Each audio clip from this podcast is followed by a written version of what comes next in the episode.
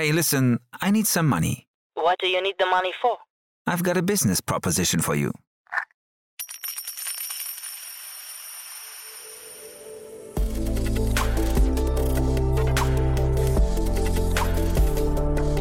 Startup Insider Daily. VC Talk. Die angesagtesten Investoren im Porträt.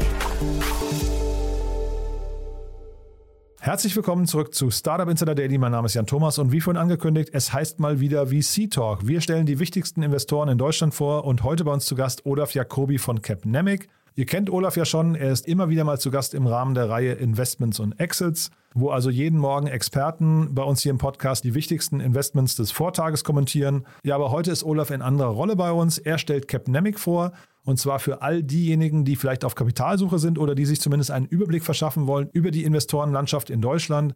Und ja, dementsprechend ein sehr cooles Gespräch. Ich glaube, sehr informativ. Geht auch sofort los. Aber kurz noch der Hinweis auf vorhin. Um 13 Uhr war bei uns zu Gast Michael Peters, der Co-Gründer von Sanvigo. Und das solltet ihr euch nicht entgehen lassen, wenn euch der Cleantech-Markt interessiert. Sanvigo ist ein Solarunternehmen, das äh, Solaranlagen auf Eigenheimdächern platziert. Das Konzept kennt man schon, aber Sanvigo ist ziemlich neu, hat gerade 15 Millionen Euro eingesammelt und ja, ist dementsprechend ziemlich am Durchstarten. Hört euch das mal an, falls euch der Cleantech-Markt interessiert oder falls ihr zum Beispiel ein kleines Häuschen habt. Also ein cooles Gespräch, 15 Millionen Euro wurden eingesammelt. Dementsprechend, da geht es richtig zur Sache. Das unser Gespräch vorhin um 13 Uhr. Das findet ihr, wenn ihr ein bisschen zurückscrollt im Feed. Das war das Gespräch vor diesem hier. So, jetzt kommen noch kurz die Verbraucherhinweise und dann geht's hier los mit Olaf Jacobi, dem Managing Partner von Campnemic. Startup Insider Daily. VC Talk. Super, ja, ich freue mich. Olaf Jacobi ist wieder hier von Capnemic Ventures. Hallo Olaf. Hallo Jan, schön, dass ich mal wieder dabei sein darf. Ich freue mich sehr, dass du da bist. Äh, Also und ich freue mich natürlich, dass wir mal über Capnemic ein bisschen ausführlicher sprechen, weil sonst kennen wir dich eigentlich nur als, also was heißt nur, ne? aber als Experten im Rahmen der Reihe Investments und Exits.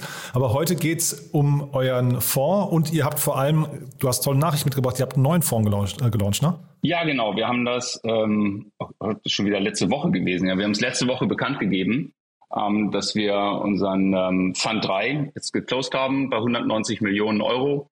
Freuen wir uns auch sehr drüber. Ähm, haben auch schon die ersten Investments daraus gemacht und ähm, ja, sind jetzt fleißig unterwegs ähm, und schauen uns spannende Cases an und werden sicherlich in den nächsten Wochen, Monaten ähm, noch ähm, einige super interessante Investments machen. Es gibt, glaube ich, wenig Leute, die gesagt hätten, ihr seid nicht fleißig. Ne? Wenn ich mir jetzt so eure Crunchbase-Historie hier angucke, ihr seid schon äh, sehr aktiv, ähm, seit 2012 unterwegs. Aber bevor wir jetzt vielleicht in die Zukunft gucken, lass uns mal einen Schritt zurückgehen. Du bist, glaube ich, nicht von Anfang an dabei, ne? Nee, ich bin 2015 dazugekommen. Ja. Ähm, den ersten Fonds hatte Capnemic ähm, 2013 geraced. Also vielleicht mal zur Historie. Also ähm, der Christian Siegle und der Jörg Binbrücker, genau, die haben eben äh, Capnemic 1 2013 geraced, ähm, war ein 40 Millionen Fonds. Und ähm, mit 40 Millionen war man damals als Micro-VC-Fonds eigentlich gut unterwegs. Ja? 2013 ist nicht 2022. Ähm, und ähm, ich war zum damaligen Zeitpunkt äh, Inhaber und Partner bei äh, Target Partners äh, in München und ähm, habe aber 2015 dann die Partnerschaft ähm, verlassen. Und ähm, dann ähm, ging das nämlich relativ schnell. Jörg, Christian und ich haben uns zusammengetan und gesagt, lass uns das zu dritt weitermachen und äh, den nächsten Fonds raisen und dann eben größeren. Das haben wir dann 2016 gemacht. Äh, 2005, ja doch, 2016 haben wir es gemacht. Äh, 115 Millionen. Und ähm, dann der Christian Knott, das ist der vierte Partner, der kam 2018 als Partner dazu. Der war schon bei uns ähm, äh, als Investmentmanager und den haben wir 2018 zum Partner gemacht. Ähm, und jetzt eben auch äh, 2021 ähm, als vollwertigen ähm, ja, Partner äh, in dem dritten Fonds, den wir jetzt eben 2022 geclosed haben. Das so ein bisschen zur Historie von Capnamic Ventures. Mhm. Und man sieht eben, die, äh, die Fondsgrößen sind immer gewachsen. Das hat, glaube ich, auch damit zu tun, wir sehen es ja gerade in den Finanzierungsrunden, es wird alles irgendwie, ich weiß gar nicht, darf man sagen, teurer? Ja, das kann man ruhig sagen. Ja. Ähm, äh, natürlich, also wir haben Einkaufspreise, wir haben Verkaufspreise. ähm, vielleicht bisschen plakativ, aber in der Tat, ja, die Runden äh, sind in den letzten Jahren teurer geworden. Die ähm, Multiples auf die Bewertung sind sehr stark gestiegen. Aber man muss jetzt natürlich auch sagen, dass ähm, äh, in den letzten Wochen, Monaten dort auch schon eine ziemliche Korrektur stattgefunden hat, die auch notwendig war. Ja? Also die, äh, die Bewertung ähm, im, ähm, im im SaaS-Bereich, also B2B SaaS auf ARR, die Multiples haben sich schon bis zu halbiert ähm, bei den Runden, die man jetzt sieht. Es gibt immer noch Runden, die wurden wahrscheinlich äh, noch vor der Korrektur verhandelt. Aber ähm, die neuen Runden, die sind schon ein bisschen korrigiert, ja. Und mein Eindruck ist irgendwie so jetzt, also gerade ihr seid jetzt länger dabei, mein Eindruck ist irgendwie, es hat sich gedreht, dass in der Vergangenheit es eher die Gründer waren, die ähm, bei den, bei den Investoren Schlange stehen mussten, um versuchen mussten, Geld zu, äh, Geld zu bekommen. Und das hat sich, glaube ich, ein bisschen gedreht, weil sehr viel Geld am Markt unterwegs ist, ne? Ja, das ist, das ist der eine Grund. Es ist mehr Geld, es sind äh, am Markt, es sind mehr Fonds oder mehr Investoren. Es sind nicht nur Fonds, sondern auch die Business Angels äh, schreiben in den letzten Jahren äh, einfach größere Tickets mhm. im Vergleich zu vor zehn Jahren. Ähm, und ähm, auf der anderen Seite sind aber eben auch die, die Gründer und die Teams in Deutschland ähm, viel professioneller geworden. Mhm. Ähm, und äh, die überlegen sich ganz genau, mit, von wem sie Geld haben wollen, wen sie am Shareholder-Tisch äh, einen Platz freimachen. Und ähm, das heißt, nur weil man ein bisschen Geld im Fonds hat, ähm, heißt es eben nicht, dass man zum, zum, zum Zug kommt und in ein Unternehmen, was man spannend findet, investieren kann, sondern man muss eben das entsprechende Netzwerk mitbringen, die Reputation im Markt haben, eine Supporting-Struktur äh, für das Unternehmen auch darstellen können. Ähm, also nur Geld zu haben reicht nicht mehr. Mhm. Und wollen wir da mal einsteigen, was ihr anders macht oder wo äh, möglicherweise die Argumente für euch liegen? Ich äh, kenne ja jetzt viele von den Unternehmen, die ihr, bei denen ihr in den letzten Jahren investiert habt, weil die hier im Podcast auch immer wieder waren. Da sind ja wirklich auch bemerkenswerte Namen dabei, aber die haben sich ja aus einem bestimmten Grund für euch entschieden. Ähm, ja, ich kenne jetzt natürlich nicht hundertprozentig in die Köpfe äh, der Gründer, die sich für uns unterschieden haben, entschieden haben. Ähm, äh, äh, reinschauen, aber ich kann darstellen, äh, womit wir uns vielleicht differenzieren oder, oder, oder ein bisschen unterscheiden. Ähm, vielleicht einfach mal zum Setup von uns. Also mhm. wir haben, äh, das ist der erste Unterschied sicherlich zu dem einen oder anderen ähm, ähm, deutschen Frühphasenfonds. Äh, wir, wir haben drei Büros ähm, ähm, in Berlin, Köln und München. Ähm, und damit decken wir natürlich die, die Tech-Hubs ähm, sehr gut ab also Rhein-Main-Gebiet ähm, äh, mit unserem Kölner Büro, wo auch alles gestartet hat, äh, 2013. Und ähm, dann eben äh, Berlin und, und München als die wirklich wichtigen Tech-Hubs.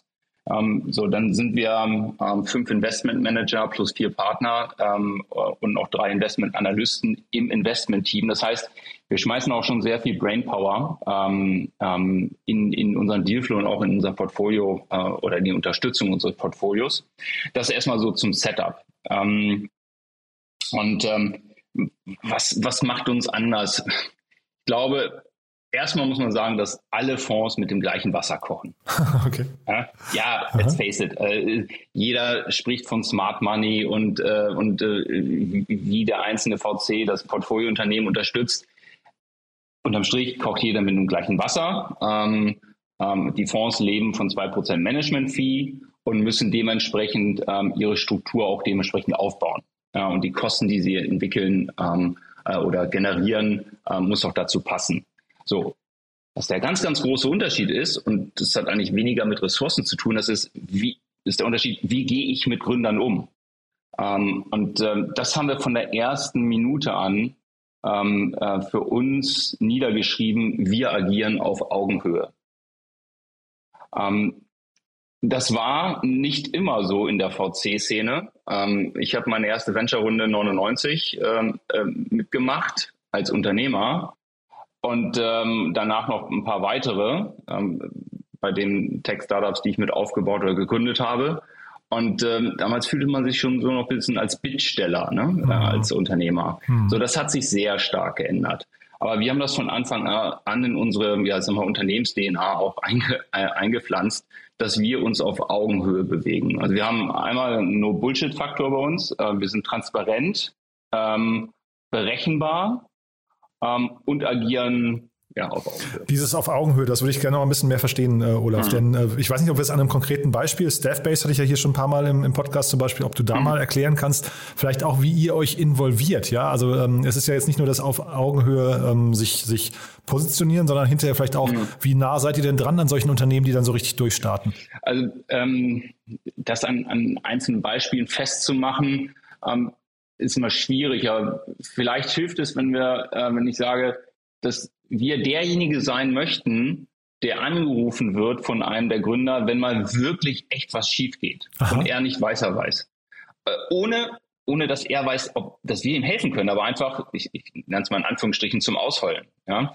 Ähm, ähm, als, als Sparringpartner, als, als Freund. Ja? Ähm, so, und ähm, da gibt es sehr gute Beispiele ähm, die jetzt aber uns hier nicht weiterbringen, wenn ich das mhm. alles irgendwie so ein bisschen aufzähle. Wir sind auch zu, ähm, zu sehr intern, das ist, das ist schon okay. Genau, ja. Mhm. genau. Danke, du hast es auf den Punkt gebracht. Ja. Ja, ähm, aber auch nur eine Kleinigkeit. Bei uns gibt es kein PA, also Personal Assistant, an dem man sich vorbeimogeln muss, um ein äh, Telefonat mit einem Partner zu bekommen. Mhm. Ähm, also äh, Accessibility ist für uns ganz, ganz wichtig. Äh, unsere Unternehmen oder die Unternehmen unser Portfolio können uns jederzeit und, und, rufen uns auch jederzeit an. Mhm.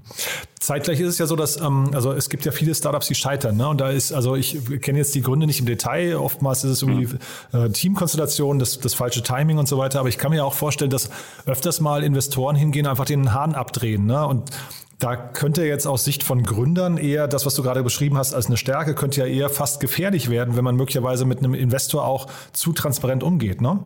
Ja, also ja, gute Frage. Gibt es zu transparent? Ja, man muss nicht alles erzählen. Also äh, zu transparent, ja, gibt es wahrscheinlich auch. Aber berechenbar und transparent das gepaart, ich glaube, das ist ein sehr gutes Rezept für jeden Gründer. Es gibt kein Gegeneinander zwischen Gründer und Investoren. Im, im Idealfall, sondern wirklich ein Miteinander. Mhm. Und ähm, weil man ist Co-Shareholder, ähm, man hat in den meisten Bereichen absolute Interessensgleichheit und ähm, da tendiere ich eher zu absoluter Transparenz, ähm, vielleicht nicht in jedem Detail, aber doch zu absoluter Transparenz. Ähm, und natürlich, wenn ein Unternehmen hervorragend funktioniert, wenn die Zahlen immer nur nach Norden gehen, also nach oben zeigen, ähm, dann, dann, da, dann, dann kann es jeder. Ja, aber mhm. es gibt fast kein Startup, wo es immer nur linear nach oben äh, geht. Es gibt immer mal irgendwelche Querelen, Diskussionen zwischen den Gründern. Ähm, auf einmal hat man eine unterschiedliche strategische äh, Vorstellung, was die Ausrichtung des Unternehmens angeht. Und da einen Investor an Bord zu haben, der moderiert, der vielleicht auch das schon selber ein paar Mal gemacht hat, mhm ähm, das hilft natürlich. Connectet ihr eigentlich auch Startups untereinander? Ist das eine Stärke, die ihr mitbringt? Ähm, also wenn du sagst, ihr auf Augenhöhe, ich meine, noch mehr auf Augenhöhe sind ja wahrscheinlich andere Gründer, ne?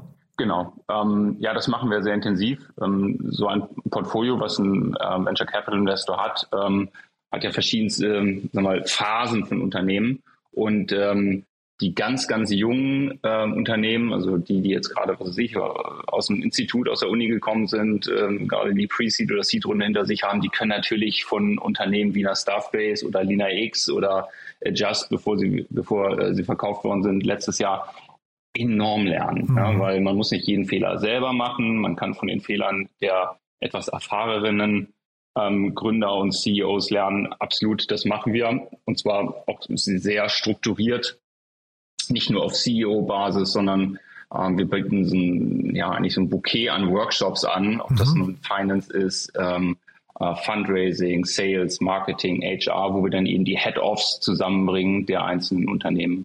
Und dort eben auf dieser Ebene findet der Austausch und auch ähm, ja, die, die, die Weitergabe von Tipps ähm, ähm, statt. Ja, weil ich kann mir doch irgendwie vorstellen, dass das so mit das, das größte Pfund ist, was man irgendwie äh, ins, ins äh, Rennen werfen kann, ne? in die Waagstelle werfen kann, wenn man irgendwie so ein erfahrener und, und, und größerer etablierter Fonds ist wie ihr, weil ihr, ich weiß gar nicht, wie viele Fonds, wie viele Unternehmen ihr im Portfolio habt, wahrscheinlich 50, 60 oder sowas in der Größenordnung, ne? Ja, so in der Richtung, ja. Ja. Und wenn die sich untereinander dann eben, wie du es gerade sagtest, dann eben voneinander lernen, die gleichen Fehler nicht nochmal machen, mhm. das bringt doch wahrscheinlich hinterher eine unglaubliche, weiß nicht, Sicherheit auch, also Planungssicherheit, aber auch äh, Geschwindigkeit mit rein, ne? Also es ist Planungssicherheit, das weiß jetzt nicht so hundertprozentig ist, aber dieser Erfahrungsaustausch, der ist e, e, enorm wichtig. Ja, und mhm. deshalb machen wir das auch. Ähm, nicht nur, wenn wir ein neues Investment getätigt haben, sondern wir ähm, verbinden auch Gründer, mit denen wir gerade so im Investmentprozess sind, mit dem einen oder anderen Portfoliounternehmen. Mhm. A, ähm, die sollen ihre eigene Due Diligence machen. Mhm. Ähm, und, also über man, euch quasi, meinst du? Ja, natürlich. Ja, also ja. nicht nur über uns als Capnamic, sondern auch über die einzelnen agierenden äh, Personen, äh, Aha, Investment okay. Manager oder Partner. Super. Wie verhält man sich in, in, in Situationen? Das ist wichtig zu, zu verstehen. Und ein, ähm, ein Unternehmer, der das nicht macht, ähm, ja, das gibt wahrscheinlich dann auf unserer Seite gleich Minuspunkte, weil Ähm, wir möchten natürlich, wir möchten natürlich, dass äh, wir mit starken Unternehmerpersönlichkeiten, mit starken Unternehmerinnenpersönlichkeiten äh, zusammenarbeiten und ähm, das, da sehen wir das natürlich gern, dass dort auch eben eine Due Diligence gemacht wird.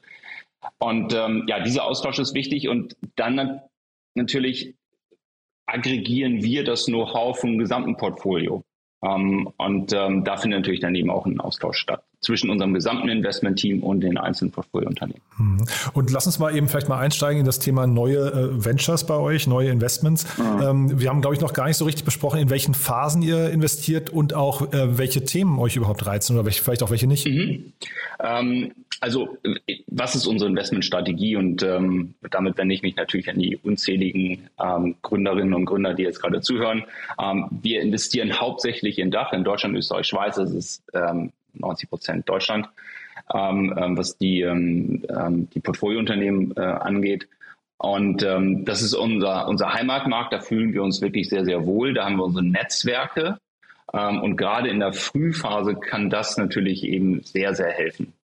Ähm, wir, wir, glauben persönlich nicht an diesen Traveling VC, ähm, der die 10, 15 Tech-Hubs in Europa abdeckt. Ähm, weil wir merken es ja selber, wenn wir nicht ähm, äh, einmal im Monat bei der RWTH oder im CDTM auf der Matte stehen, dann verpassen wir vielleicht einen, äh, einen Deal oder ein Team und deshalb fokussieren wir uns ähm, sehr stark eben auf Deutschland. Ähm, wir investieren in Pre-Seed, Seed und äh, Series A als initiales Investment haben aber dann natürlich entsprechende Reserven, um eben auch weiter ähm, zu äh, investieren in den Folgerunden. Und die Tickets sind, was ich das kleinste war mal, ich glaube 250.000 und äh, das geht bis 6 Millionen etwa ähm, als initiales Ticket in der A-Runde. Mhm. Ah, du hattest eine Frage. Ja, nee, aber erst vielleicht nochmal dazu. Ich hatte, glaube ich, auch gelesen, dass ihr äh, etwas über 40 Investments machen wollt mit dem neuen Fonds, ne? Ja, ja, da sind wir jetzt ähm, seit dem ersten Investment, was wir gemacht haben aus dem neuen Fonds, auch ganz gut unterwegs. Ähm, und äh, sehen wirklich super spannende Sachen und ähm, haben jetzt auch, ich glaube, jetzt schon neun oder zehn äh, Investments getätigt aus dem neuen Fonds. Ja, mir ging es nur so ein bisschen um die, äh, um die äh, vielleicht Ticketgröße, die man daraus ableiten kann. Das heißt, bei einem 190 Millionen äh, Euro Fonds ist das so, mhm. so roundabout pro, pro Startup, was ihr zurücklegt, ich weiß nicht, so eine Größenordnung von 5 Millionen, ja? Ja, also jetzt die, die, den Durchschnittswert kannst du nicht nehmen, weil ne, im Pre-Seed-Bereich ist vielleicht auch mal ein Ticket von 500.000 dabei. Ja. Ähm, aber, Aber so mit Folgerunden meine ich dann auch, ne? Ja, mit Folgerunden, genau. Ähm, dann wird natürlich die Reserve nicht ganz so groß sein. Aber wenn wir jetzt das typische A-Rundenticket nehmen, das sind so 5, 6 Millionen mhm. ähm, mit entsprechender ähm, Reserve, die wahrscheinlich nochmal doppelt so, also nochmal die gleiche, die gleiche Größe hat. Und im Pre-Seed-Bereich, ist das vielleicht irgendwie so äh, zwischen einer halben und 1,5 Millionen im, im Seed-Bereich, wo es gerade eben so liegt, auch zwischen einer halben und vielleicht zwei Millionen. Ja, und das ist vielleicht auch der Vergleich zu euren Anfängen. Anfängen ne? da kann man sich gar nicht vorstellen, was heute eine Pre-Seed-Runde ist, in welchen Dimensionen. Ne? Ja, ja, Pre-Seed hat man als VC ja gar nicht drüber gesprochen vor ein paar Jahren. ja, genau. Das war eigentlich eine Business Angel Runde. Ne? Ja, zum, wir haben gesagt, na, zum Glück die Business Angels und den HTGF. Oh. Ähm, und danach schauen wir das Ganze nochmal an. Und äh, heute gehen wir eben, und nicht nur wir, andere, äh, andere Peers eben auch, gehen eben sehr stark auch in Pre-Seed rein. Mhm. Genau, die Frage, die ich eigentlich hatte, war eben gerade, weil du sagtest 90 Prozent Deutschland. Das heißt, ihr seht das deutsche Ökosystem auch als stark genug, ne? Also das höre ich daraus, weil sonst würdet ihr wahrscheinlich euren Fokus auch weiter auf Europa ausdehnen. Ja, ähm, äh, absolut. Ähm, das war die Strategie vom ersten Fonds, ähm, Capnamic 1 in 2013 in 2016 von Capnamic 2 und äh, jetzt eben auch von Capnamic 23, 22. Äh, und das deutsche Ökosystem, wenn wir jetzt mal so retrospektiv uns das anschauen, dann entwickelt sich das rasant weiter. Mhm. Ähm, man, es hat alles irgendwie so Ende der 90er Jahre angefangen, dann kam der große Knall. Ähm, aber seitdem, äh, allein was in den Universitäten sich getan hat, wie viele Gründerbüros dort entstanden sind, das CDTM, die in der RWTH, die Accelerators, KIT in, in Karlsruhe. Also es war nie besser. Hm. Ja, nee, das freut mich sehr zu hören. Also wie gesagt, weil ich kenne ja viele andere Fonds, die dann eben ihren Fokus ein bisschen, also regionalen Fokus äh, weiterfassen. Aber ich sehe auch, dass wir hier so viele äh, tolle äh, Gründerteams haben in Deutschland, so viele tolle Startups, die auch mittlerweile echt, also man sieht es ja an den Rundengrößen, auf internationalem Niveau mitspielen können. Ne? Ja, einmal ähm, die Anzahl aber die Qualität der Gründer, mhm. wenn man das jetzt mal mit vor 15, 20 Jahren vergleicht, dann ist das eben auch nochmal eine, eine, ein anderes Level, was erreicht wurde. Und das liegt zum einen an der, an der Ausbildung, Ähm, dann aber auch an dem Netzwerk, was einfach ähm, ja, ein junges Gründerteam äh, mit sich trägt. Ähm, und ähm, und äh, aus dem Netzwerk lernen eben diese jungen Gründer. So, und dann, und das ist das Spannende auch jetzt bei uns im neuen Fonds, dann gibt es eben jetzt schon, was weiß ich, 50, 60, 70 super erfolgreiche Tech-Unternehmerinnen und Unternehmer, mhm. die ihr, ihr Geld, was sie aus ihrem Unternehmen mal Unternehmensverkauf oder IPO erwirtschaftet haben, recyceln und mhm. wieder ins Ökosystem investieren. Nicht nur das Geld investieren, sondern auch ihr Know-how, ihre Ressourcen. Also wir haben jetzt bei uns im Fonds, ich weiß nicht, so circa 40, vielleicht sind es auch ein bisschen mehr, ähm, Tech-Unternehmerinnen und Unternehmer, die bei uns in den Fonds investiert haben ähm, und eben die nicht nur das Geld geben, sondern die auch sagen, hey, wenn ihr ein Unternehmen äh, habt bei euch im Dealflow, schaue ich mir das mit an wenn das in meinem Bereich ist. Oder äh, wenn das denn zum Investment gekommen ist, unterstütze ich das auch gern. Also die, die, die, dieses, die, ja, dieses Netzwerk wird immer enger und immer professioneller und das hilft den Unternehmen dann eben auch auf internationalem Parkett noch erfolgreicher zu werden. Ist ja wahrscheinlich auch ein starkes Signal an neue Unternehmen, ne? dass sie, wenn, wenn sie also mit denen ihr dann sprecht, dass sie sehen, dass sich ähm, äh, sagen wir, erfolgreiche Gründer aus den früheren Beteiligungen dann irgendwie an euch binden und euch vertrauen und dann irgendwie auch ein gutes Verhältnis haben zu euch. Ne? Klar, ähm, also es sind nicht nur die Gründer aus früheren Beteiligungen, sondern sind eben auch Gründer, die wir nie finanziert haben, aber die eben in unserem Ökosystem unterwegs so, sind. Mhm, okay. Ja, ja. ja, Und aber genau, du hast eben das Thema Netzwerk ja schon ein paar Mal angesprochen. Du hast gesagt, in Deutschland habt ihr euer Netzwerk. Vielleicht kannst du euer Netzwerk noch mal ein bisschen umreißen. Betrifft das dann, äh, ich weiß nicht, Experten? Du hast eben von den Unis auch gesprochen, also. Zugänge mhm. zu, ähm, zu bestimmten Ökosystemen oder Hubs. Ähm, betrifft das auch Kundenzugänge? Ist ja wahrscheinlich bei euch auch ein relevanter Punkt, dass ihr vielleicht, ähm, äh, weiß ich, äh, innerhalb eurer Companies dann vielleicht auch Kundenzugänge ähm, ermöglichen können? Oder sind es nicht auch, weil du sagtest eben innerhalb von Deutschland, man, man muss da als VC wahrscheinlich auch Folgeinvestments äh, einleiten und das ist mhm. ja wahrscheinlich tendenziell eher außerhalb von Deutschland, oder? Ja. Das wäre, das ist zum teilweise oder heutzutage zum größten Teil außerhalb ja, von ne? Deutschland, ne? wenn wir jetzt über später A-Runden oder B-Runden äh, sprechen. Ähm, so, das Netzwerk, das, das wird jetzt Abend füllen, also deshalb kürze ich das okay. so, äh, möglich ab. Ähm, ein wichtiges Netzwerk sind unsere LPs. wir haben eine sehr gute Mischung aus Corporate-Investoren, also zum Beispiel eine Evonik oder die äh, Sparkassenorganisation, ähm, riesiger Versicherungskonzern oder die Fressnapf-Gruppe, also jetzt im Retail-Bereich und noch ein paar andere. Mm, und die schauen sich natürlich sehr intensiv äh, junge Unternehmen aus unserem Portfolio an oder auch bevor wir, sie invest äh, bevor wir investieren und ähm, daraus ergeben sich auch häufig erste, Achtung, ähm, Neudeutsch, friendly customers. Mhm. Ähm, und ähm, das hilft ungemein. Ja, so das ist das ist ein ähm, ein Bereich. Das zweite ist natürlich insbesondere äh, Christian Siegle, einer meiner Partner, der ist seit 1997, glaube ich, jetzt in diesem ähm, äh, Tech-Ökosystem unterwegs. Äh, ich bin seit 1999 da unterwegs. Jörg ähm, ähm, Anfang 2000 ähm, und Christian Knott eben auch schon seit, ich glaube, 2011 oder so. Das heißt, wir haben ein, ein, ein Netzwerk allein auf der Partnerebene, was eben schon sehr, sehr lange zurückgeht ähm, und äh, dementsprechend auch engmaschig ist. Und zwar nicht nur in Deutschland, sondern eben auf internationaler Basis, ähm, gerade was, was Co-Investoren angeht. Ähm, wenn wir jetzt in unser Portfolio reinschauen, dann ähm, sind eben, ja, finden wir eben an Co-Investoren das Who is Who aus den USA, also von Bessemer über Insight, äh, Five Elms ähm, oder äh, jetzt mal wirklich was, was ähm, Außergewöhnliches, ähm, Blue Bear, also der führende Energy Investor mhm. äh, in, in Berkeley die in unser Portfolio investiert haben. Und das hilft natürlich jedem anderen ähm, jungen Portfoliounternehmen, wenn wir dieses Netzwerk haben. Und wenn ihr euch jetzt junge Unternehmen anguckt, mit denen ihr ins, ins, Gespräch geht und die haben Lust auf euch und ihr habt Lust auf die, geht ihr dann trotzdem so im Kopf so quasi so eine Checkliste durch und du nimmst diese ganzen Faktoren, die du jetzt gerade genannt hast, also zum Beispiel die Passgenauigkeit zu eurem Netzwerk. Ist das dann ein Punkt, der eine große Relevanz hat für euch oder sagt ihr, Hauptsache das Team stimmt, Hauptsache die, das Geschäftsmodell und das Timing und der Markt stimmen und ähm, sag mal, ob das jetzt zu euch passt, ist dann irgendwie nebensächlich? Na, es muss schon zu uns passen, es muss zu unserer Investmentstrategie passen und mhm. wir investieren auch in keine Dinge, die wir nicht verstehen. Mhm. Ähm, also würden wir jetzt ein, ähm, Aber man fängt ja immer mal an, Olaf, ne, wenn ich das sagen darf. Also man, man hat ja immer mal ein erstes Investment, also zum Beispiel Krypto oder, oder NFTs oder sowas, geht ja dann irgendwie los, dass man es versteht, ne? Genau, genau. Das heißt, wir arbeiten uns ein. Also ja. wir hatten ja schon mal über, ich glaube, über Acure gesprochen, diese Battery Intelligence ja, genau. ähm, ähm, äh, äh, Technologie. Hatte ich natürlich vorher null Ahnung darüber. Mhm. Aber man kann sich rein, einarbeiten. Und äh, wenn wir es denn verstehen, dann können wir, können wir es eben auch machen. Ja? Ähm, so würden wir uns in ein Pharma-Thema einarbeiten? Nein. Ja? Äh, oder in, in, in, in, in, in Health-Themen oder, oder mhm. MedTech. Ja, das ist mhm. schon, MedTech kann es schon wieder manchmal sein, aber eher so im Softbereich. Aber wir haben eine ganz klare Investmentstrategie und ähm, das Unternehmen, das muss, was wir uns anschauen, muss in diese Investmentstrategie passen. Ja. Ähm, und ähm, das Team, das Gründerteam ist natürlich sehr, sehr wichtig. Es ist der wichtigste Faktor. Aber nur ein tolles Gründerteam reicht eben nicht aus, sondern wir schauen uns völlig richtig, was du auch gesagt hast, erstmal an, was ist das überhaupt für ein Markt? Ist der groß genug? Ist der stark wachsend? Welches Problem wird dort gelöst? Haben die eine, also eine verteidigbare Technologie oder ein verteidigbares Geschäftsmodell?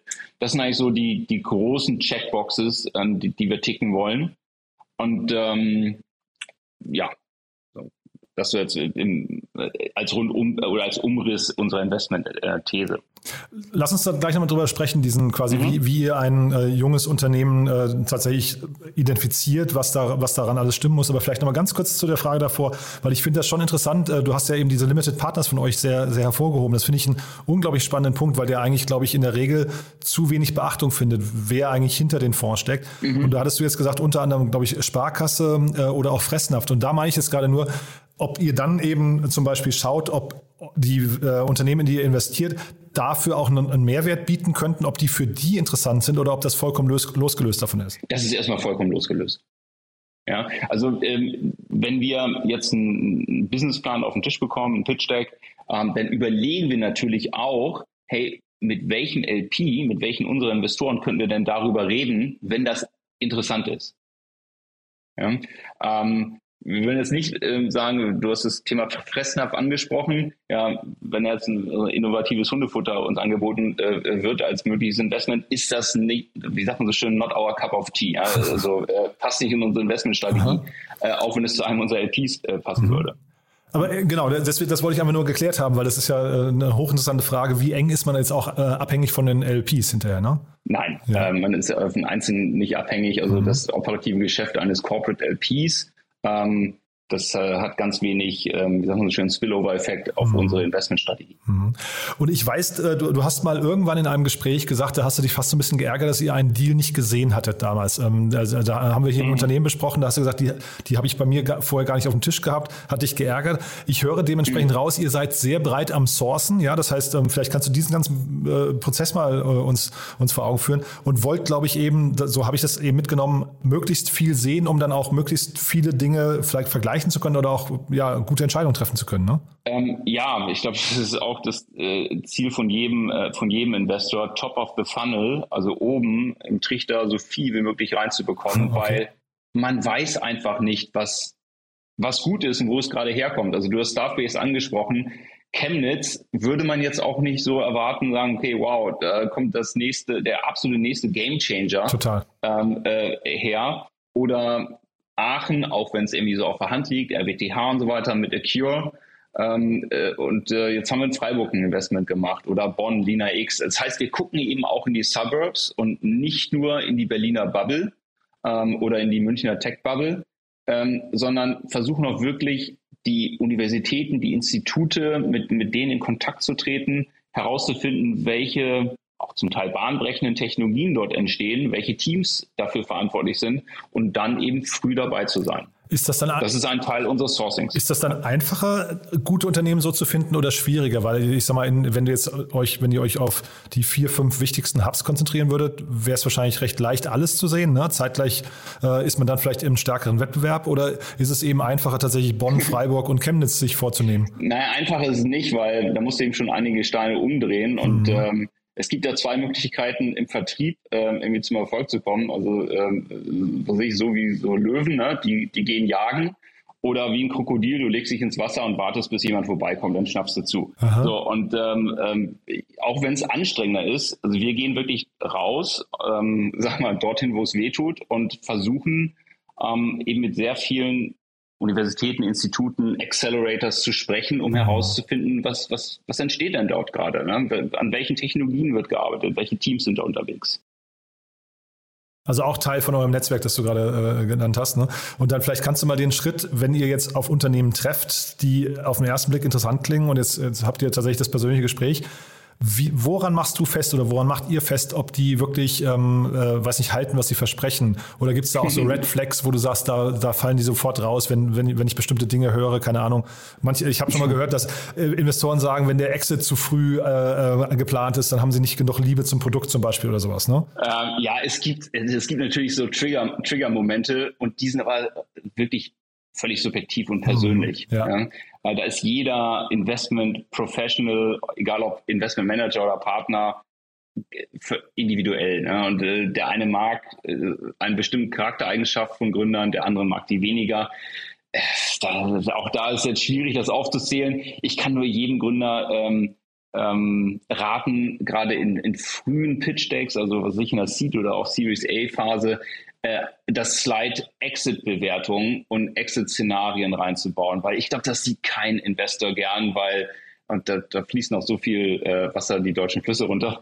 ähm, und ähm, das zeigt eben auch, dass da vielleicht so ein Gründerteam eher auf einen Exit ge gepolt ist. Und, und wir, wir alle wissen, dass es Jahre dauert, um große Unternehmen aufzubauen. Und äh, aber weil du es eben angesprochen hast, ne, so mit Exit oder so. Ja. Aber da gibt es, da gibt es viele Punkte, die, die mal sympathisch rüberkommen und mal weniger und dann vielleicht eben auch so ein Conversion Killer sein können. Aber vielleicht trotzdem nochmal, was, was, was triggert dich da? Wo, wo kribbelst so richtig, wenn, wenn du vor Gründern stehst? Was, was holt dich da ab? Wo gehst du vielleicht aus dem Gespräch raus und sagst, boah, die muss ich mir auf jeden Fall holen? Ich das Gefühl habe, dass jemand was echt Großes vorhat. Ähm, was ich auch so noch nicht gesehen habe. Das heißt also, das ist gut, dass das, das Wort wird jetzt seit ein paar Jahren nicht mehr gestresst, also Copycat oder so oder etwas, was, was es eben schon gibt und ein bisschen besser gemacht wird oder so. Aber wenn einer irgendwie so, wirklich so eine bahnbrechende Technologie entwickelt hat und dennoch am besten in so einem Metamarkt, der so ein Markt, der explodiert, der unser Leben verändern wird, ähm, äh, und dann auch noch humble ist und sagt, pass mal auf, ich weiß, ich kenne alles, was das Thema angeht, aber ich weiß auch das, was ich nicht weiß. Ähm, ich brauche in meinem Team noch die und die Talente, um wirklich durch, durchstarten zu können. Das sind so Momente, wo ich sage, ja, ja, ja. ja ähm, genau mit denen will ich reden.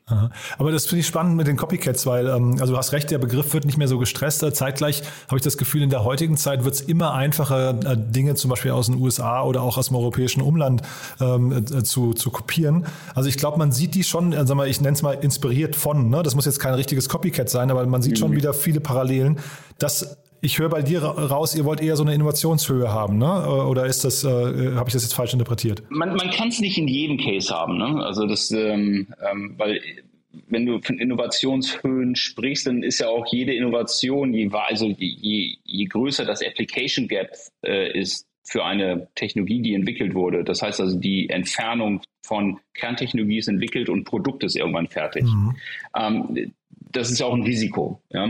Das heißt, auch hier muss man äh, als Venture Capital ähm, Investor sein Portfolio auch richtig aufstellen und natürlich auch mal bewiesene Modelle ähm, äh, auch finanzieren äh, mit Teams, die es eben ein bisschen besser machen. Mhm. Also da ist der Mix entscheidend. Aber von, von, von was, also was mich begeistert, ist eben das, was ich eben eben dargestellt habe. Ja?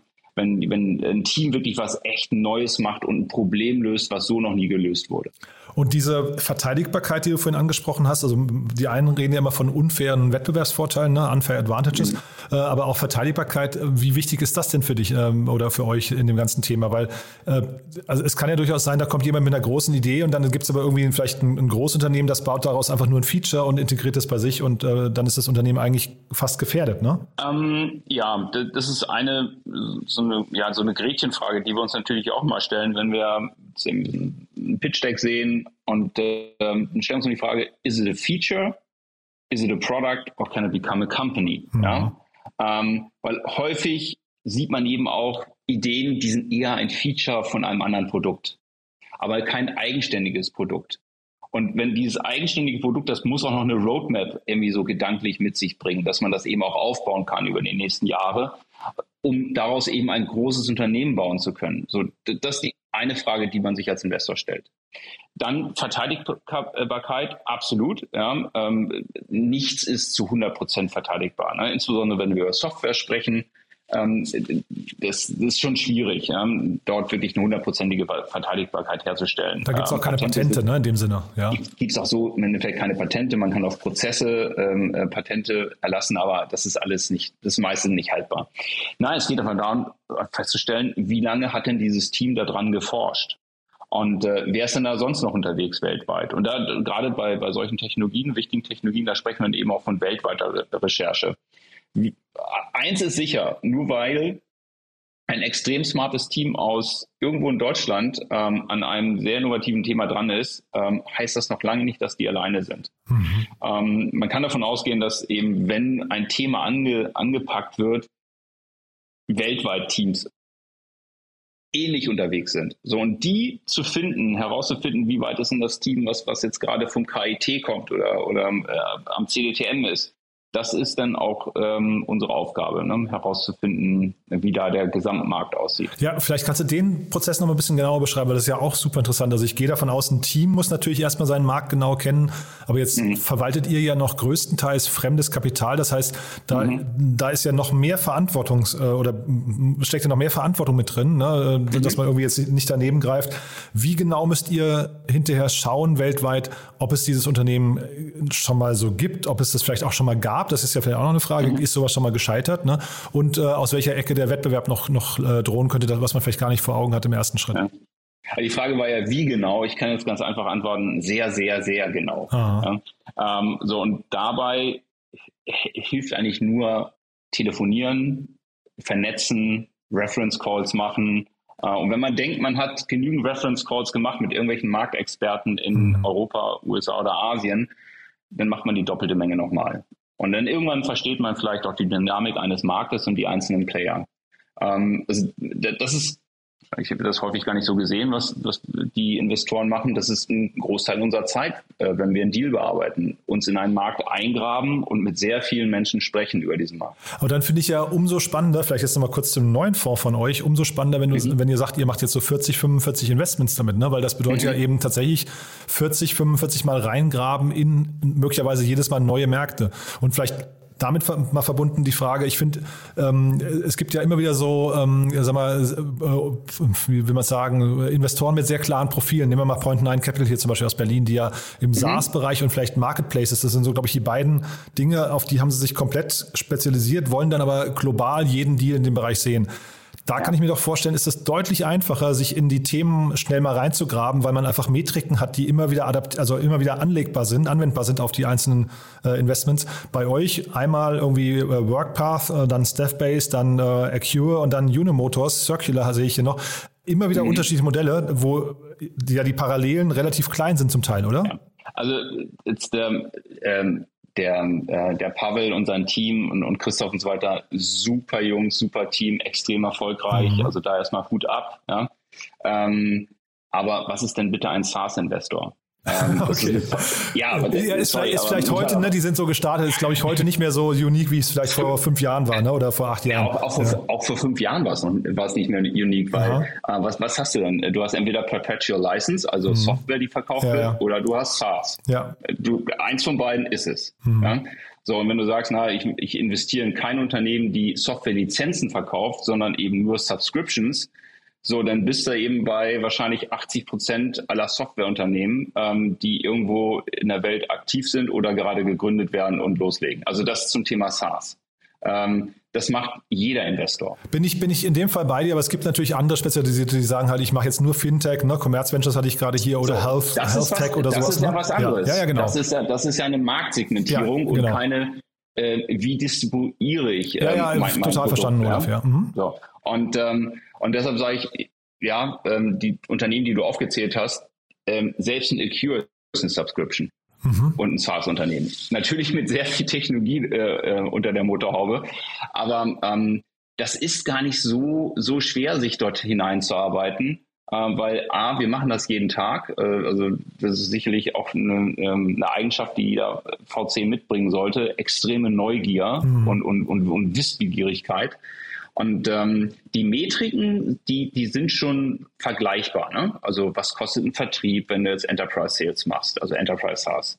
Ähm, oder äh, was sind die richtigen Metriken, äh, wenn du eher so ähm, Kreditkartengeschäft äh, machst, also äh, so dass du eben eine Subscription über deine Website ähm, ähm, abbildest? Ähm, die Metriken sind bekannt. Was nicht bekannt ist, wie agieren die einzelnen Märkte und welche Dynamiken sind in den Märkten. Und äh, das muss eine Point 9 genauso wie wir machen, wenn wir eine, eine SaaS-Lösung, eine Softwarelösung, einen neuen Markt, für uns neuen Markt, den wir so noch nicht kennen, ähm, uns anschauen ähm, ja, dann müssen wir den Markt verstehen, auch die, ähm, die Akteure dort. Mhm. Und aber ich höre raus, das ist eine, eine, Sache, die A, wegen Neugier ihr gerne macht und B, die dann irgendwie vom Aufwand her doch recht äh, zu rechtfertigen ist. Ne? Weil, wie gesagt, für mich klingt es erstmal nach 40, 45 Mal reingraben in, und das, wir mhm. reden jetzt nur über die Investments, die ihr tätigt. Es kann ja auch sein, ihr macht viel mehr Recherchen und stellt unterwegs dann fest, das passt eben dann doch aus irgendwelchen Gründen naja, nicht. Ne? Ja, also es gibt auch Investoren, ähm, ähm, die, die das nicht machen. Mhm. Ähm, also nehmen wir mal ein großer Investor ähm, aus den USA, der einfach zur Zeit, seit zwei Jahren macht das und ich glaube, die haben jetzt ihre Strategie auch so ein bisschen verändert, Aha. einfach die letzte äh, B- oder C-Runde von mhm. interessanten ähm, äh, VCs einfach spiegeln mhm. zu einer höheren Bewertung. Die machen keine Due Diligence, sondern die schmeißen einfach mehr Geld auf das Geld, was gerade investiert wurde. Mega spannende Strategie, finde ich. Da bin ich wirklich sehr gespannt, wie die ausgeht. Ich auch. Ähm, also ich, es gibt ja so verschiedene Glaubenssätze, die man, die man äh, sich selber so ja mal irgendwie so hinschreibt und äh, einer meiner wichtigsten äh, Punchlines ist Build your own opinion. Also mhm. mach deine eigene Meinung.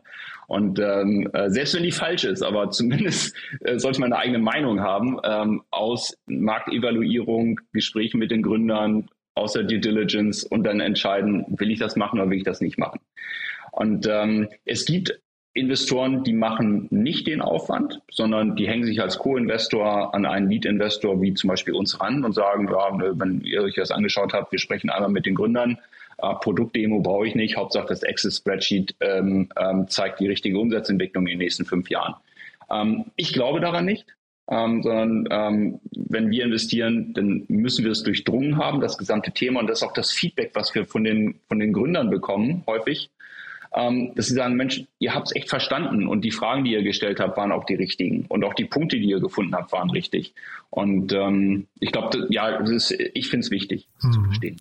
Und wir können ja alles, gerade was wir besprochen haben, mal so ein bisschen auch unter euren Stärken verbuchen. Ne? Wollen wir vielleicht noch mal kurz über eure Schwächen sprechen, sofern es die gibt? Ich weiß gar nicht, wie, wie transparent man als VC mit Schwächen äh, umgehen möchte. Habt ihr Fehler gemacht? Es gibt ja auch immer dieses berühmte Anti-Portfolio. Also wir müssen auch gleich nochmal über euer Portfolio. Ja. Ich habe ja gerade ein paar Namen schon genannt, aber kannst du ja auch gleich ja. noch ein paar nennen. Aber vielleicht mal kurz über eure Schwächen. Gibt es da so Blackspots, wo du sagst, da, da sind wir nicht gut aufgestellt oder so?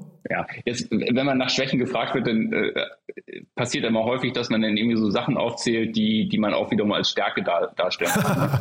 äh, ich werde das jetzt mal versuchen zu vermeiden. Aha. Also ähm, eine Schwäche von uns ist sicherlich manchmal unser Marktauftritt. Wir sind nicht laut genug. Ähm, und ähm, ähm, woran das liegt, weiß ich nicht. Das müssen wir auch in den nächsten Jahren ein bisschen ändern, weil, wie gesagt, der, der, der Kampf, oder nicht Kampf, aber der, der Wettbewerb um wirklich tolle in Investments in Supergründer wird immer, wird immer größer und ich glaube, da müssen wir ein bisschen was machen. Ähm, vielleicht sind wir zu humble oder zu sehr auf Augenhöhe, ich weiß es nicht. Ähm, ein, einen großen Fehler haben wir in der Tat gemacht und ähm, wir haben, als die Pandemie losging, haben wir sofort gesagt, nee, stopp, wir machen jetzt erstmal ähm, zwei Monate gar nichts, sondern kümmern uns nur um unser Portfolio, weil wir nicht genau wussten, was eben da passiert. Ne? Also ähm, brauchen die jetzt mehr Geld? Ähm, wie, wie lange wird das dauern? Und so weiter. Und wir haben gesagt, äh, Investitionsstopp. Wir machen jetzt erstmal für zwei Monate keine Neuinvestments und äh, haben dort wirklich zwei Unternehmen ja nicht finanziert. Da hatten wir schon Termsheets mehr oder weniger ähm, noch nicht unterschrieben, aber wir waren sehr weit und haben dann mit den Gründern gesprochen, sagen, Leute, wir müssen uns erstmal um die Gründer kümmern, die wir im Portfolio haben. Das haben die auch sehr, sehr äh, also gut verstanden und haben sich im Endeffekt haben auch gesagt, eigentlich, wenn wir jetzt schon bei euch wären, würden wir das auch so wollen. Ähm, so die Investments haben wir nicht gemacht und leider, was heißt leider, nein, ich freue mich natürlich für die Teams. Ähm, diese ähm, beiden Unternehmen entwickeln sich wirklich fantastisch und das, ähm, ja, ich freue mich für die Unternehmen, für uns ärgere ich mich ein bisschen. Das war ein Fehler in den, in den letzten Jahren, hätten wir nicht machen sollen. Ähm, aber damals hat man auch nicht gewusst, dass da so ein Rettungsschirm von der, von der KfW kommt. Du, ich glaube, also vor dem Hintergrund darf sich wahrscheinlich keiner irgendwie Vorwürfe machen. Ne? Das war, war wirklich, oder sind ja immer noch sehr, sehr besondere Zeiten. Ähm, mhm. Aber das heißt, ähm, jetzt so euer Team, vielleicht kannst du euer Team noch mal kurz beschreiben. Das heißt, im Team deckt ihr auch alles ab, was ein Gründer braucht. Ja, ähm, auch da, also ich finde das ja immer interessant von außen betrachtet. Die Teamgrößen bei VCs sind ja extrem unterschiedlich, ne? wirklich von bis. Ja, ja. Also wir haben, es gibt ja verschiedenste Organisationsformen äh, bei so einem VC. Ja? Und ähm, ich glaube, wir haben eine, die sehr häufig vorkommt in Deutschland. Also wir haben vier Partner ähm, die auch gleichzeitig die, die Inhaber von Capnamic sind, also ähm, Christian äh, Siegle, Christian Knott, Jörg Binbrücker und ich. Und ähm, dann haben wir fünf Investmentmanager. Ein Investmentmanager ähm, ist bei uns jemand, der eigentlich einen Deal von vorne bis hinten alleine machen kann. Aber wir arbeiten immer im, im dynamischen Duo. Ja? Also mal ein Partner und ein Investmentmanager ist auf einem Deal. Ähm, manchmal schmeißen wir auch drei Ressourcen auf den Deal, wenn, wenn da wirklich ähm, ja, wenn das ganz, ganz schnell gehen muss. Und dann haben wir Investmentanalysten, ähm, also bald drei Stück. So, und ich glaube, da unterscheiden wir uns so ein bisschen. Es gibt äh, VCs, die haben Heerscharen äh, von, von ähm, Investmentanalysten, die nichts anderes machen als ähm, Sourcing. Das heißt, telefonieren und E-Mails rumschicken äh, ähm, ähm, mit dem Wortlaut, hallo, ich habe sehr viel Gutes über dein Unternehmen und gehört, äh, äh, lass uns mal sprechen. Und das nervt dann natürlich auch irgendwann die CEOs. Ähm, ähm, so, und das versuchen wir so ein bisschen geringer zu halten. Ähm, und ähm, bei uns sind auch die Investmentanalysten auch in den Deals mit drin äh, und machen eben nicht nur, ich sag mal ja, stupides Sourcing sondern eine gute Mischung. Sorgt aber auch nicht dafür, dass ihr langsamer seid, oder? Weil ich meine, das ist ja wahrscheinlich in der heutigen Zeit ist ja Geschwindigkeit wahrscheinlich ein ganz, ganz relevantes Asset, ne? Nee, es sorgt, ähm, im Gegenteil, ähm, wir sind dadurch schneller, ähm, weil ein Investmentmanager bei uns einen kompletten Deal alleine machen könnte. Okay, ja, weil ich glaube, also ne, ich weiß nicht, wie du es siehst, aber jetzt so ne, die von dir gerade zitierten US-VCs, die kommen ja innerhalb von, was ich mit einer DD oder Ansprache DD bis, bis Unterzeichnen des Vertrags sind ja ein, zwei Wochen nur meistens, ne? Ja, ähm, das weiß ich jetzt nicht. Es gibt sicherlich solche, solche Beispiele, aber mhm. in der Regel dauert ein bisschen länger. Man, man ist mit dem Team schon länger in Kontakt, hat sich den Markt angeschaut, die Entwicklung des Unternehmens. Und, ähm, und dann natürlich, wenn du den an, von mir angesprochen ja. äh, nimmst, dann ähm, ähm, äh, geht das wahrscheinlich innerhalb von einer Woche, weil im Endeffekt äh, guckt er auf eine Pressemitteilung, Bessemer oder Insight investiert in Unternehmen XY mhm. zu deren der Bewertung, dann rechnet er sich hoch und sagt, okay, ich doppel die Bewertung und auch noch mal 100 Millionen und drauf. Mal sehen, wie sich das, ähm, ja, wie sich das rechnet am Ende des Tages. Mhm. Keine Ahnung. Und äh, lass uns mal kurz über euer Portfolio sprechen und auch vielleicht, ihr habt ja ein paar Exits schon hingelegt, ist ja auch äh, cool, wobei wahrscheinlich bei der, bei der äh, Vorlänge wahrscheinlich auch normal, ne? Ähm, aber äh, vielleicht magst du da mal äh, kurz ein paar äh, Beispielinvestments hervorheben, die man kennen sollte als, als Gründerin mhm. oder Gründer, weil es geht ja auch ein bisschen drum, wir wollen ja heute quasi auf euch aufmerksam machen, damit ja. die richtigen Unternehmen wissen, ob ihr zu ihnen passt oder nicht, ne? Ja, ja, ich muss sagen, also was, was die Exits angeht, ähm, naja, im Durchschnitt ein Tech-Unternehmen, bevor es zum Exit kommt, weltweit irgendwas so um die acht Jahre ja, heutzutage. Und ähm, unser erster Fonds ist 2013, also Vintage 2013. Ähm, das sind ähm, ja, das waren neun Jahre, sind acht, sind, ja, sind neun Jahre. Ne? Ja. Ähm, ja, und ähm, also sicherlich der größte Exit, ähm, den ähm, wir aus unserem Portfolio ähm, hatten, das war Anfang letzten Jahres mit, ähm, mit Adjust. Mhm. Und ähm, ähm, haben uns natürlich auch sehr gefreut, insbesondere für das Team. Ähm, und ähm, ähm das war eine gute Sache.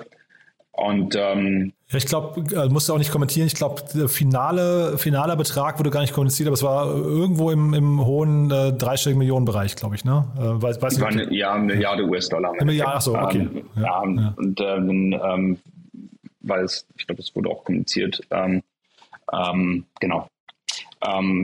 Und ähm, aber was haben wir sonst so im Portfolio? Ähm, wir, wir können es ja mal so ein bisschen clustern. Du hast die, die typischen SaaS-Modelle angesprochen. Ja?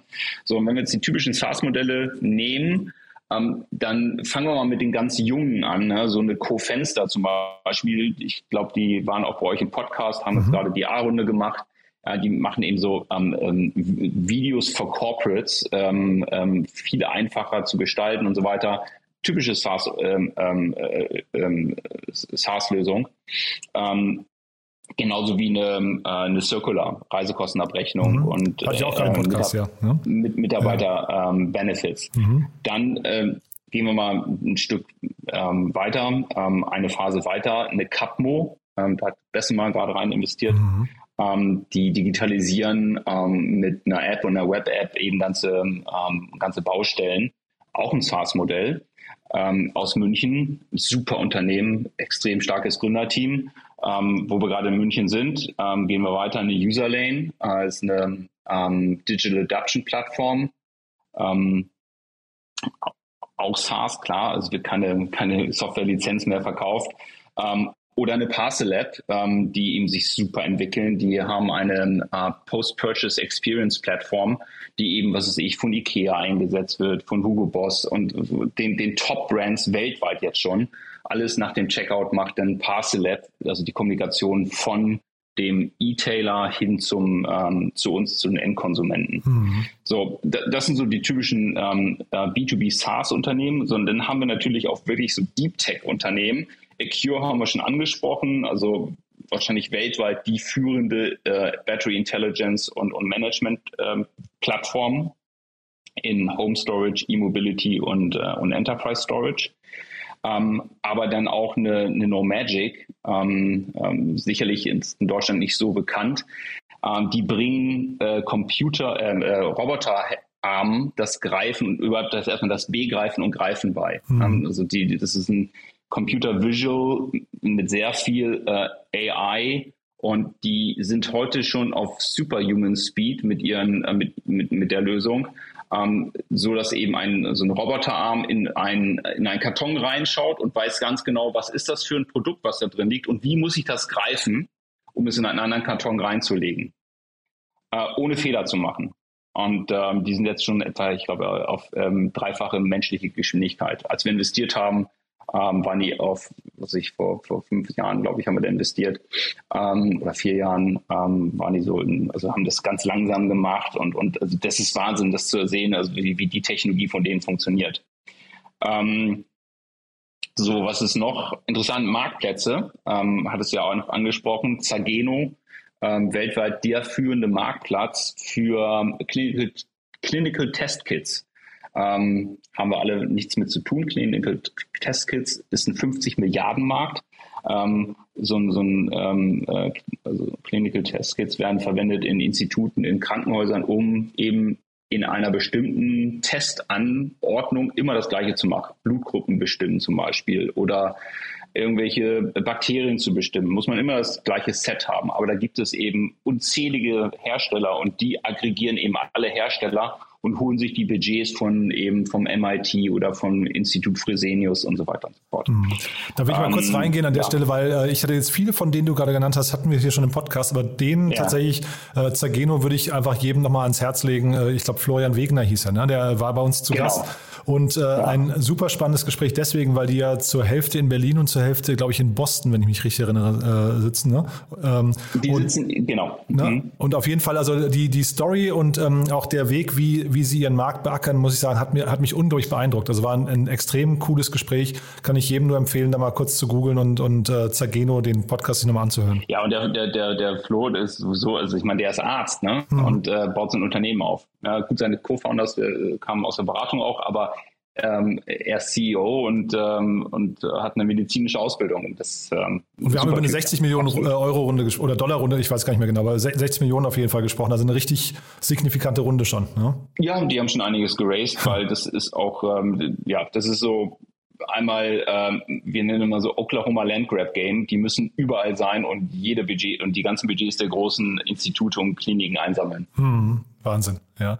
Ich wollte das nur quasi, also ich wollte dich nicht unterbrechen, Olaf, ich wollte nur sagen, an der Stelle ein kurzer Hörtipp für die Hörerinnen und Hörer. Da Ja. würde ich auf jeden Fall mal reinhören. Ja. Ja. Mhm.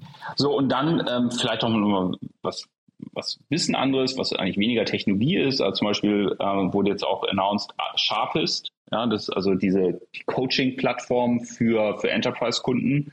Ähm, fanden wir eben sehr stark, sehr starkes Gründerteam, ähm, äh, großer Markt.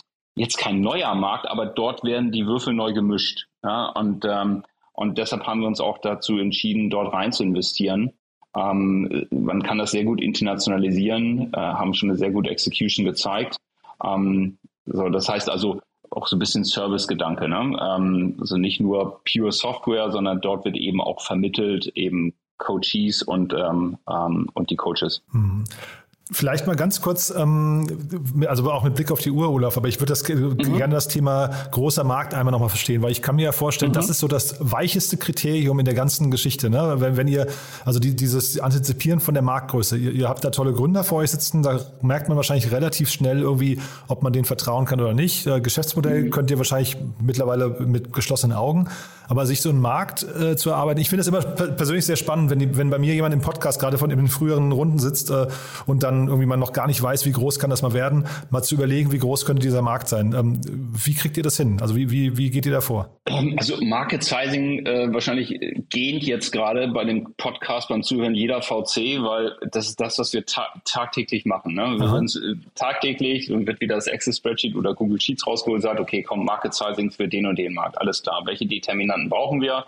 Uh, Bottom-up, Top-down mhm. und irgendwo kommt man dann zu, ähm, äh, zu entsprechenden Wahrheiten äh, oder auch Nicht-Wahrheiten, äh, die sich dann später her herausstellt. Also Market Sizing zu, äh, zu evaluieren ist, ist eine Fleißarbeit, ist aber relativ machbar. Ähm, ähm, man sollte niemals alleine eine Top-Down Market Sizing machen. Ja, also für sich, es gibt 1, also nicht 1,5 äh, Milliarden Chinesen. Wenn jeder ähm, äh, zehnte Chinesen nur das und das kaufen würde, dann haben wir so und so viel, so groß ist der Markt. Das, das, das sieht man als Investor ungern, ähm, sondern man versucht natürlich, das von bottom-up eben zu planen. Man sagt, okay, also ähm, bleiben wir bei, bei Capmo, ja, Digitalisierung von Baustellen. Ähm, nur mal, ähm, das ist der deutsche Markt, das ist der europäische Markt ähm, wie viele Bauunternehmen gibt es dort? Ähm, setzen die schon Software ein? Was ist der Digitalisierungsgrad? Wie viele Jahre wird es noch dauern, bis ähm, so und so viel Prozent aller äh, Bauunternehmen, ähm, die eine bestimmte Größe von Baustellen eben äh, managen, ähm, die sich digitalisieren werden, also ihre Prozesse? Ähm, dann kommt noch der Sales Cycle dazu und also verschiedene Komponenten, um dann zu sagen, okay, was ist überhaupt möglich? Ja? Wie, groß kann der Markt für ein Startup sein und werden, in, also sein und werden in, in den nächsten Jahren und wie viel von dieser Marktgröße kann überhaupt bearbeitet werden? Ja? So, und wie gesagt, das ist jetzt ein bisschen abstrakt, ähm, aber damit beschäftigen wir uns jeden Tag für, für, für jegliche Märkte und äh, Liegt man immer richtig? Nein, natürlich nicht. Ähm, aber man versucht auch so ein Market Sizing immer aus mehreren Perspektiven zu machen, am besten auch von mehreren Leuten, ähm, weil jeder individuell aus einer anderen Perspektive auf so einen Markt raufschaut und ähm, eben auch vielleicht Tendenzen oder Dynamiken in einem Markt anders, ähm, anders sieht als, äh, als der Kollege oder die Kollegin. Hm. Ja, super spannend. Ich bin hier gerade meine Liste parallel durchgegangen, Olaf, und habe geguckt, ob wir was ganz Wichtiges vergessen haben. Ich glaube, man kriegt ein sehr gutes Bild von euch. Ne? Vielleicht kannst du zum Schluss nochmal so ein, so ein Wrap-up machen, die Hörerinnen und Hörer, die sich angesprochen fühlen sollten. Ich glaube, also wahrscheinlich müsste es bei den meisten jetzt geklickt haben, ob sie zu euch passen oder nicht. Mhm. Aber vielleicht kannst du gerade nochmal auch mit Blick auf den neuen Fonds sagen, wer sich bei euch melden sollte, ganz dringend, damit ihr mal sprecht. Ja, also alle Gründerinnen und Gründer, die ähm, in einem sehr, sehr spannenden Markt unterwegs sind, ähm, etwas Neues machen, ein großes Problem lösen, eine verteidigbare Technologie oder Geschäftsmodell haben und äh, Lust haben, den nächsten Game Changer und Category Leader aufzubauen, also langfristig und dafür einen Partner brauchen, der ihnen dabei hilft und unterstützt und beiseite steht. Und ich glaube, wir werden ein paar von den äh, von dir genannten Portfoliounternehmen, die Podcasts, die wir hier geführt haben, mit Ihnen mal verlinken in den Show Notes, denn ich glaube, da kriegt man da auch ein ganz gutes Gefühl. Also ich finde es sehr divers, was ihr macht, also sehr breit mhm. in der, in der ähm, mhm. vielleicht divers, äh, wäre vielleicht nochmal ein Punkt. Gründerin ist natürlich irgendwie äh, nicht nur bei euch, ist ja überall irgendwie ein Manko, dass man ja. noch so wenig Gründerinnen sieht. Aber ähm, ich es, finde es, wirklich, es ist immer noch krass, dass es wirklich so ist. Also, ja, aber ich glaube, wir arbeiten hatte, alle gemeinsam dran. Wir wollen, also ich glaube, wir wollen ja. das auch alle ändern. Ne? Ähm, ja. Das liegt jetzt gar nicht an euch oder an, äh, an uns oder so. Es, ist, es, gibt einfach noch zu wenig. Wir können immer nur die Frauen ja. äh, auf oder die Mädchen aufrufen. Traut euch äh, zu gründen. Es tut nicht weh. Im Gegenteil, es ist wirklich mit die beste Erfahrung, die man machen kann.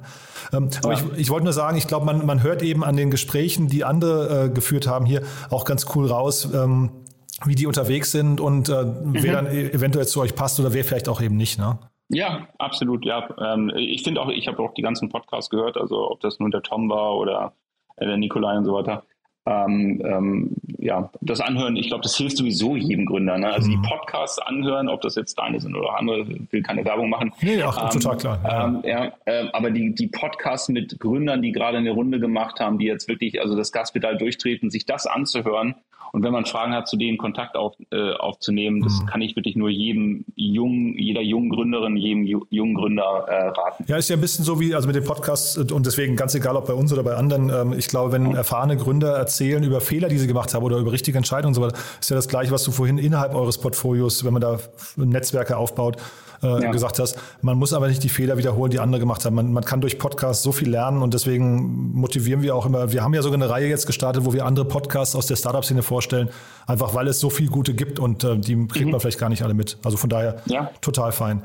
Du, Olaf, das hat großen Spaß gemacht, muss ich sagen. Haben wir denn aus deiner Sicht was Wichtiges vergessen? Ich weiß es nicht. Ich glaube, wir haben sehr viele Punkte an, äh, an, angekratzt oder ja. auch komplett zu Ende besprochen. Es hat für mich auch sehr viel Spaß gemacht. Bedanke ich mich auch nochmal für die Einladung. Wie erreicht man dich denn am besten? Uh, olaf at capnamic.com O-L-A-F at capnamic.com oder auf LinkedIn Olaf Jacobi. Und ich, ich antworte auch. Cool. Olaf, vielen, vielen Dank, dass du da warst. Und dann, ja, ich freue mich auf unsere nächste Expertensession dann im regulären Investments und Exits. Aber ja, dir erstmal eine gute Zeit. Bis dahin, ne? Danke, Jan. Bis dann. Startup Insider Daily VC Talk. Die einflussreichsten Akteure der Investorenszene im Porträt. Das war Olaf Jacobi, Managing Partner von Capnemic und damit sind wir durch für heute. Ich hoffe, es hat euch Spaß gemacht. Ich fand es mega interessant.